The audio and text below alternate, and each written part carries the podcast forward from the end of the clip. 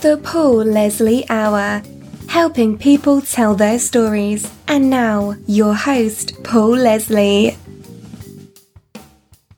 Hey, it's me. You are listening to the Paul Leslie Hour. As of this very episode, we are officially in our 16th year of circulation. On this transmission, we are joined by one of the most influential, timeless, soulful saxophonists in the world, Mr. Lou Donaldson, known as Sweet Poppa Lou by his many admirers and fans. He is an alto saxophonist, composer, recording artist with a very rich discography. He's released approximately 50 studio albums. He's also celebrated as a live performer, a band leader. He's worked with the greats from Jimmy Smith, George Benson, Grant Green, just to name a couple. Jazz critic and author Will Friedwald wrote, My first impulse is always to describe Lou Donaldson as the greatest alto saxophonist in the world. The New York Times called him the leading exponent of the soul jazz approach. Speaking with him today is one of the remarkable events in my life, and I am so grateful to have been blessed to say these words. Welcome, Lou Donaldson. Thank you so much for joining us. Thank you very much. So, how are you today? I'm okay. That's good to hear. So, why do you do it? Why do you make music? I'm almost retired now. I did it because my mother was a music teacher. And as a kid, I used to hear, you know, she used to give piano lessons. And I used to hear piano 24 hours a day. I never played it. I never wanted to play it because she had a switch. And when the little kids would miss notes, she'd wrap them across the knuckles with that switch. so one day she told me, said, uh, Louis, said, you know, you got uh, more talent than anybody that even comes here to take lessons. And I said, how do you know that? He said, because when the kids are humming the little, little etudes, I used to be humming it. I used to be singing them. And she said, "You?" I said, "Well, I just memorized all the things." She said, "No, no, you had to have a pretty good ear to pick it up, you know." She said, "So you must be musically inclined." Say, "I know you know. I know you're not going to study piano." so she got me a clarinet, and that started it all. So you started on the clarinet. Right. What did you think of the clarinet? Did, was it something you took to right away? No, it was. Uh, I used to go to see the uh, Christmas Eve concert, you know, in, in our town. And the, our town is uh, Badin, B A D I N, North Carolina, which was the home of at that time Alcoa Aluminum and uh, nothing in, that town but uh, but that plant. And they had a big band, uh, all white, of course. Back in those days, you know, everything was segregated. But I used, my mother used to take me there, and she used to speak with the director, a guy named Leo Gabriel, and uh, he would use her sometime when she needed uh, some piano pieces, you know, to work on because she was classically trained. And uh, I used to see the band, and he said, Well, what instrument would you like to play? I said, The clarinet. it fascinated me to see that clarinet, the sound, you know. As you mentioned, you're from Badin, North Carolina. Right. If you could tell the listeners, how would you describe your life growing up in North Carolina? What was the atmosphere? Was a happy-go-lucky kid. My mother was a school teacher, and my father was a minister of a couple of churches, you know. And uh, I had uh, two sisters and a brother, two boys, two girls. And uh, the little town, you know, it's about 30,000 people if you count the chickens and the hogs, you know. and And uh, and everybody knew everybody. Way back in those days, it was depression. You know, when I was born, I was born in '26. I never realized it because you know I was too young. Because everybody in the town at that time worked in the plant, so everybody knew everybody. You know, and so it was like an integrated town, actually, sort of like it. I never saw anything that the average person, uh, the average black person went through, you know, during that time. We didn't go through it in that town. It was just great. I was a baseball player. I loved to play baseball. In fact, they named the baseball field down there in my name because I was a pretty good player, third baseman and they assumed that uh, as soon as I grew up, I'd play professional ball, which I did play with a Barnstorming team for a couple of months, about six months, till I hurt my little finger picking up a ball because back in those days, baseball parks that we played on had rocks on it big as the ball. And the ball hit a rock and bounced awkwardly up and hit me on my finger and it puffed up and I couldn't play my clarinet. And I said, well, that's the end of my baseball profession. I'm quitting. I can't think of anything more American than baseball and jazz.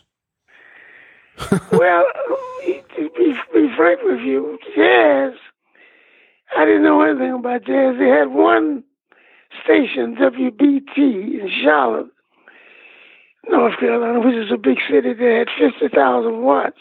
And we could pick up that station, but all they played was uh, country and western. And they had one guy on there, I never will forget him, named Grady Cole. He had one record, Louis Armstrong, playing St. James Infirmary. And on the other side, I think it was a Bye Bye Blackbird. He played that every day both of those songs he played. And he just crack up with Louis Armstrong singing. and that's the only jazz I heard when I was a kid. That's the only thing I heard. What did you think of the country and western music they were playing? I love the music. You know, I love it. You know, I, I, uh, I learned all of it, and uh, you know, Hank Williams and Roy Acuff and the Smoky Mountain Boys, Minnie Pearl and the Grand Ole Opry, all that. I saw I heard all of that when I was a kid. The Carter family, Sons of the Pioneers, stuff like that. And I remember I, I could sing just about any song that he played because he played the same songs every day. Now, when he was playing the Louis Armstrong song, was that something that you just naturally liked? Yeah, I like that. I like that singing. And I like the trumpet playing too, you know, the way he played. And that, uh, it kind of got me interested a little. And then, you know, later on as I got older, you know, in my teens, we we got a a, a radio where we could pick up the uh, stations from New York. And uh, I tuned in and I hear Duke Ellington's band, Count Basie, and Harry James and uh, Benny Goodman. Both of them had a cigarette commercial show. I think it was a Camel cigarette. I think it was. I can't remember. I can't possibly say that's who it was now because I can't remember. But we, I tuned in for that to get the big band sound. I like that. The big, big band. Yeah, absolutely. We were talking not long ago with our friend on this show, John Paradise, and we mentioned you, Lou Donaldson, and he said, I saw him at the Village Vanguard back in 1993. Great alto player. And he said, and he sang too. And man, he sang great. And then he started singing what you were singing. And uh, tell us a little bit about your singing in your live shows. Well, I did that to uh, break the monotony of the music and give myself a rest. You know, after years and years and years of playing in clubs, you work out a system where you you you have a system of playing and things that you do all the time. You know, it gives you a break. But you uh, you know that because I had a set I used to play. I would call them a feel them out set, and I'd play different kind of tunes, and whatever song they went for, like if they went for a blues, a ballad, or anything like that, a dance tune or something. That's what I'd, I'd lay on the rest of the week because I knew that that's what they liked. And the musicians of the band used to crack up because it worked all the time, you know. so you would say it's very important to pay attention to your audience. Well, these guys today, they don't have an audience. That's the problem because uh, the stuff they play is so confusing that a layman will just continue to talk while they play. I go to these uh, clubs now and I see uh, these bands playing and people are talking. You know, back then when we played, wasn't nobody talking. We, they'd be up in the, in the floor dancing once we started playing our, our music. Because the music had a different effect on them. These, today is a different, different thing. So, what do you do when you're a performer and you've got a tough crowd? Well, we find something to settle them down. It's always a way to do it. Hmm. Music is one of the greatest mediums in the world for, for life. Because uh, people get happy when you go to the hospital and you play music, you know. It's a great, it's a great sedative for people. And if people get to stomping, and I mean, people get to talking, what we do, we play some, a fast tune, you know, and feature the drummer. He drown out all that talking, so they have to stop. At least while he's playing, listen to the band. Is there a song from the songs that you perform live that you have found? Man, if I play this song, this oh, it gets them every time. They love it. What song is that? Oh well, I got several, you know, that I do, and I did them especially for, for that reason. Of course, Blues Walk, you know, you heard that. That was a big hit. Oh, yeah. And The Masquerade is Over, which is on the other side of the 45. That was a big hit on the jukebox. One of the first songs of Frank Wolff of the, of the Blue Note Record Company that the distributors took from Blue Note all across country. Because, you know, Blue Note had some hard tunes to sell.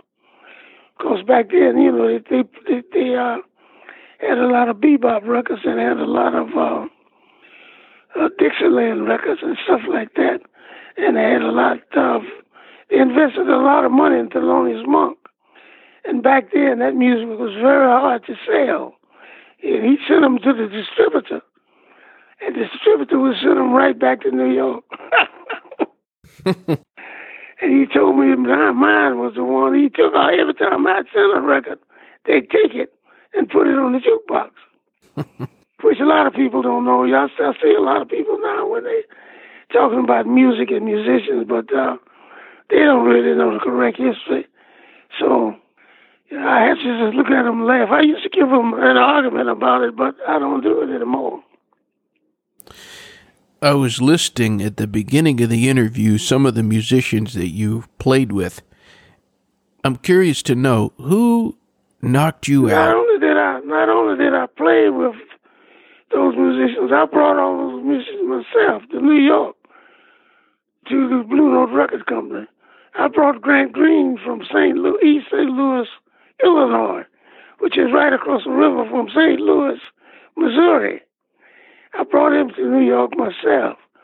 And uh, Bill Bill Hardman, uh, Blue Mitchell, Clifford Brown.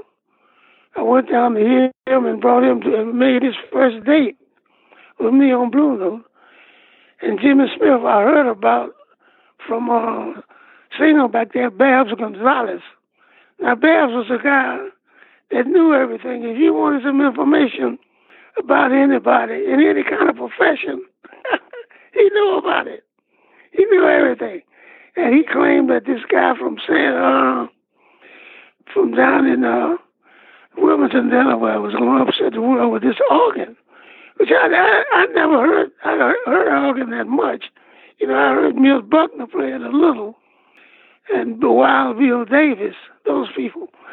But he played it a different way. And I said, man, we got to bring this guy into New York. And uh, Alfred Martin brought him in. And we made this record with Jimmy called The Sermon, which I'm sure you know of. Too long to play on the radio because it's, it's about, a, about a half hour long. are there any saxophonists out there right now who are working that you respect a lot? Well, actually, you know, uh, I don't know hardly anybody anymore. You know, that even that I even listen to over two or three minutes. You know, nobody's got any identity, and nobody, every, all of them play the same. You know, they go to school, they learn how to play, and they're wonderful musicians. Some of them wonderful technicians, but none of them have any ID.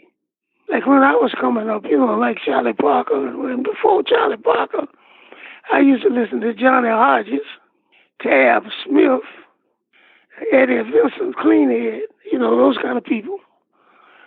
Way back and then during the bebop era, of course, I knew all the musicians. But today, I know most of the young musicians. I go to hear them play, you know. And all of them play just about the same, just about the same. I know Antonio Hart real well. And I know the guy plays with Roy Eldridge. What's his name? Can't, I'm not Roy Eldridge, but it was Roy Haynes. Can't think of his name right now because I'm I'm not senile, but I'm I got Alzheimer's, not Alzheimer's. Let's see, a lot of guys around that play today. Jerry Weldon is a guy that I like, saxophone player. Eric Alexander, I go to see him every Tuesday. He works down at Smoke in New York, the Smoke Club. And Peter Bernstein, of course, who worked with me. Joe Farnsworth and Mike LeDonne, they got a uh, quartet down there.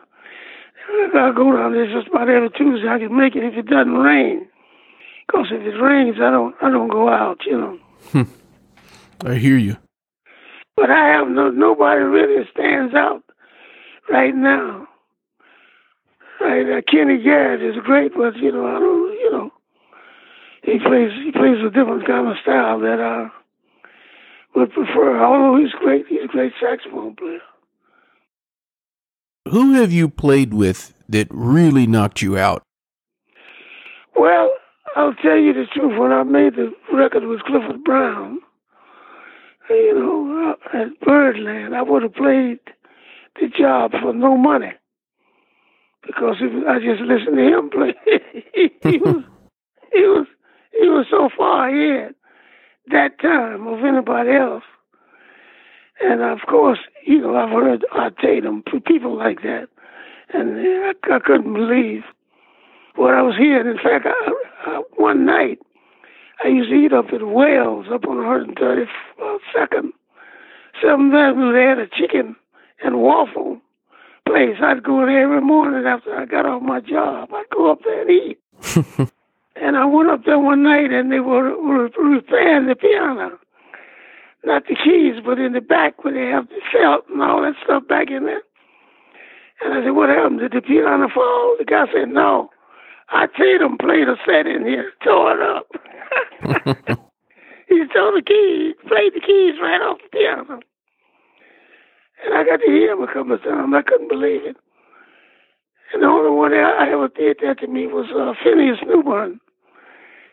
Phineas was the greatest piano player, young piano player to play, but they never they never gave him any credit because his father was his manager, and his father wanted to check the contracts and talk about the money. And you know, booking agents didn't want to hear that if you start talking like that, they just fire you and get somebody else. Because there's a lot of people available. So Phineas never got famous. But he was the greatest piano player that I ever saw. I mean, in the younger, the younger guys. What about you? You know, you paid compliments to a couple of people there. What was the best compliment that you ever received? Uh, I don't know. It's hard for me to say. You know, I'm a jazz master. I received the Jazz Master Award, and I got uh, over in Japan one time. I got a Lifetime Achievement Award, and I've got uh, several awards from. Uh, it was a International Jazz Hall of Fame. That really uh, was more powerful to me than anything because I asked the guy, was he sure he was making the right picking the right guy because he, when I went to the Hall of Fame, he had Lionel Hampton and uh, Sweets Edison and James Moody, Clark Terry, you know, all those kind of people. They were there. And he already had put in Coleman Hawkins and Ben Webster, Don Byas, and uh, somebody else I'm missing, Earl Bostic, who was a great saxophone player. A lot of people didn't know it because he wasn't strung out or anything like that. He he did his own business, and the promoters didn't like that, so they didn't give him any publicity. But he was a great saxophone player. And uh, what else? Another well, I got an award from the uh, United States Navy when I was in service. I was one of the first five thousand black uh, sailors to get a rank put on their sleeve. You know, before I went, I went in 1954. Before I went into the Navy, the only thing that a black sailor could do was be a, a steward's mate, Hmm. a cook, or something like that. And they never, they never got rated. And uh, we, we we went up there and they put this uh, thing on our sleeve, musician, and it was amazing. made me made me feel like I was a king. Cause the guys below me would have to salute, you know. it was it was powerful. what would you say the secret of your success has been? Well, the secret to my success is that, in the first place, I love what I was doing, and in the second place, I uh, Always traveled. I did more traveling than any any musician I know that in the jazz category. We had bands that would go from New York down to Cali, uh, go down the East Coast from New York to uh, Florida. So tour they had dance halls in all the big cities called the Weinberg tour. But see, I took a band, I took my organ group. I went from New York all the way to California, and a lot of the uh, jobs I used to book myself.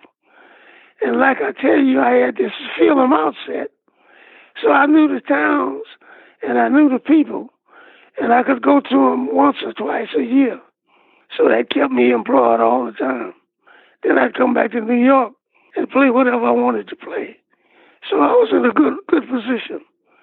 And then I had a wonderful life. Very lucky because I had several, not not I would say big hit records, but several good records and uh, you know, don't have to worry about anything, you know. So it's uh, it was a pretty good, pretty good situation for me. On that note, what is the best thing about being Lou Donaldson? It's hard for me to say, except for being a human being and uh, very uh, sick guy, kind of tough to deal with at times.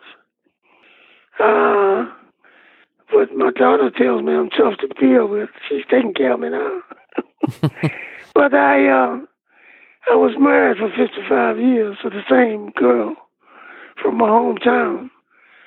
I had a, like, a life like an average average person, and then I had a musical side of my life. And I was, you know, another thing I'm telling you, I forgot to tell you. I'm very lucky because I used to like. I told you I was a baseball player, and I was sitting up in the stands when Bobby Thomson hit the home run. I was in the bleachers, which I paid a dollar seventy-five to sit. It was so away, so far away from the thing, and it was in the after that afternoon game, and I didn't really see the ball until it hits the stands because you know as far away as I was, the ball you could see the pitcher throw the ball, but you couldn't see it after the pitch after the after people hit it. You just watched the outfielders and infielders, whichever one moved, you knew he was going after the ball. And when he hit the ball, nobody moved. and I saw the crowd up in section 21 at the polo grounds. All of them jump up, so I knew it was a home run. And then I really knew it was a home run when I saw Jackie Robinson and Pee Wee Reese throw their gloves down on the ground and start walking towards the, you know, the, the dressing room. And Eddie Stanky, who was with the Giants, ran down the third baseline and jumped up into Leo Durocher's arms. Leo Durocher was the manager, but that day he was coaching third. So I knew it was a home run. That was that was a great great time. and another time uh, that that you know my life. Well, you know, I told you where I'm from, and nobody had a shortwave radio when I was a kid, and we used to have the fights with Joe Louis and the night he knocked out Max Schmeling, my father had got his team T model Ford, the kind you used to have to crank up. We drove about five miles out to a house where a guy had a shortwave radio and he had it up in the tree because about 50 or 60 people were there. And he would uh, he would cook uh, fish, beans, and rice and sell everybody, you know, $25 a plate. Because a lot of people came with horse and buggy. They had a long way to go. And we used to listen to that, uh, the fight in that tree. And the shortwave radio would go in and out and in and out. But somewhere that night, it didn't ever go out. We got to hear the whole thing, the whole fight. We shouldn't last but about one round anyway. but that was that was a dramatic part of my life when I was a kid. Hmm. You know, the other night it was it was complete darkness and I was listening to your version that you recorded of Over the Rainbow. Was that is that a special song to you? Oh yeah, that is a special song to me, you know. I used to use that all the time for my ballad. When I played my first set of music, I always played that as a ballad. And uh especially powerful with, with the uh, recording. Was it with the organ player? I think so. Yeah. Special, yeah, special record with organ. It's beautiful. It's a beautiful sound. And see, the way I play saxophone, eh, is a kind of combination between swing and bebop, you know. So I'm in between there, so I, I know how to play a ballad. Because a lot of kids today, you never hear the melody. They're so anxious to want to start improvising the tune. Actually, they improvise through the melody. People never get the melody. See, because back when I played, they would have been fired, you know, after one song. Because people back then, they listened to what you played, and they would sing along with you, or hum along with you. And if you didn't, if you didn't play the stuff that they could sing and hum, they didn't like it. What is it you like about music? Well, I like about music, it keeps you alive. That's what I say. It's got rhythm. It's got rhythm, rhythm in it, rhythm in it. And that rhythm breathes life into you, when, especially when you're born. As I was saying, when I played a ballad, I used to just imagine the melody while I was playing it. Lester Young told me that one time. Said when he played a ballad, he would be singing in his saxophone the same thing that he's playing, playing on his horn. and I started doing that myself. And I found out that it projected more to the people when you did that. It was amazing. But you know, little secrets like that, but you pick up if you ask people, they'll tell you. And you, as you know, rhythm, rhythm uh, determines everything in the world, you know, because if you got a leg ache, a toe ache, or ear ache, anything, first thing a doctor does is get out the stethoscope and listen to listen to your heart before he even examines your leg or something, because he knows if your if your heart is not beating right, you got problems. the same way with music. If, if the music, the beat is not there, you got problems. That's why these guys today on the drums they want to play so much stuff. A lot of bands got a lot of problems because the people never feel the rhythm of the music. wow, very well put. All the listeners, if they want to find out more, it's loudonaldson.com. In closing, what would you like to say to all of our listeners out there, young, old, wherever they are? Well, the listeners, I want to say thank everybody for patronizing uh, my music and uh, and uh, and that I appreciate it because uh, I've seen a lot of musicians who, who, you know, when they do interview, get them, get them on TV, and they usually come up with the artistic thing about, uh, well, I played this. I didn't care if I didn't make any money and all that, but see, I know they're joking because anybody that plays music, bebop or whatever it is, Spanish music, anything, if you don't pay them at the end of the night, you got problems. They might say they they don't, they don't like nothing but art, but uh, if they say art, they must mean art them. Because all of them I've been around, at the end of the night, regardless of what happened, they want to get paid. of course. But me, I played, and I knew stuff was going to work because, see, when I made my records, as you can see, they're much different from other other people. Because other people, a lot of these musicians that they they rave about and rank about how great they are, some of those guys never even left New York. They didn't know anything about playing music at all. Because I used to travel all over the country, and uh, when I'd come back to New York, I'd record with my band, and everything was tight. You know, everything was tight, just like anything, just like a mechanical machine. So these records are much different.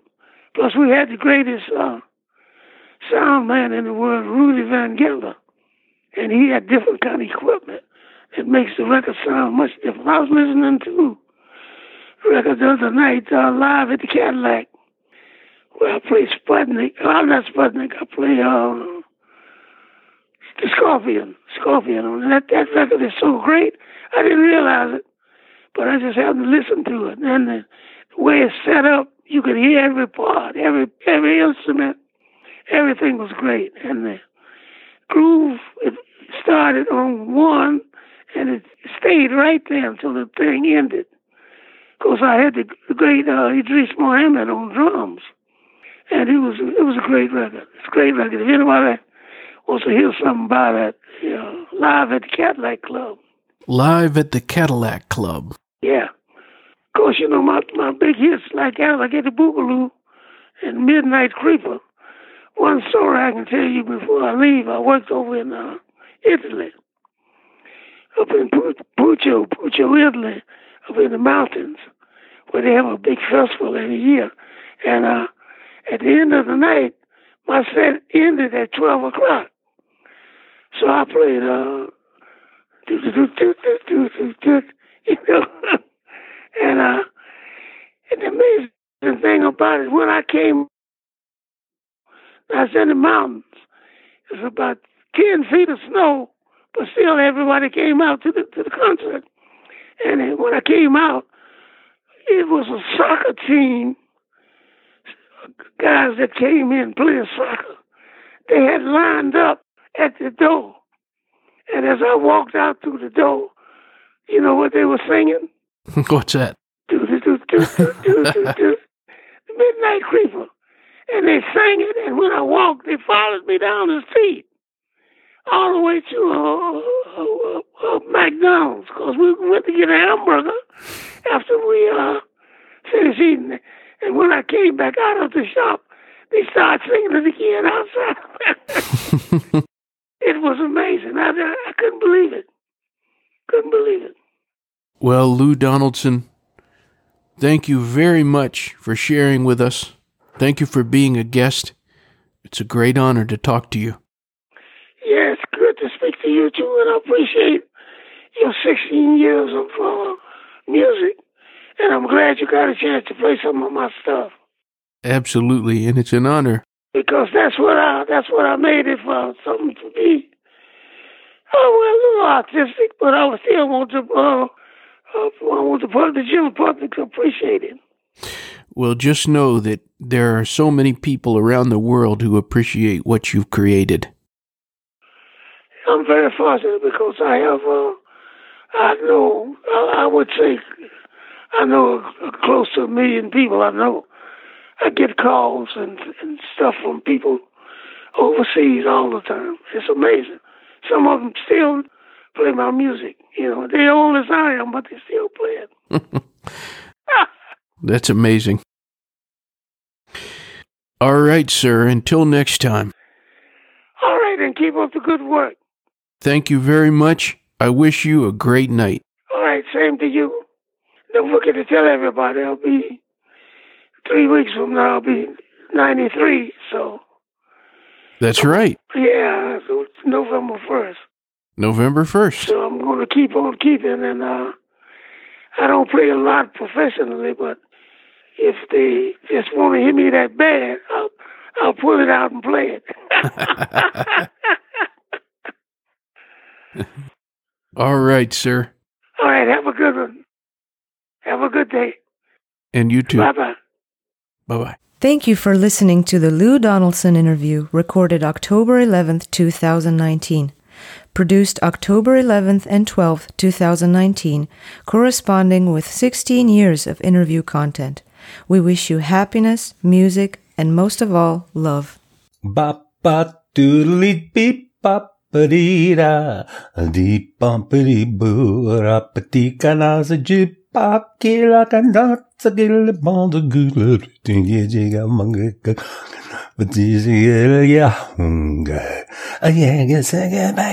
the woo e daga go I got the inga rock tinga langa bo a kick oh goodbye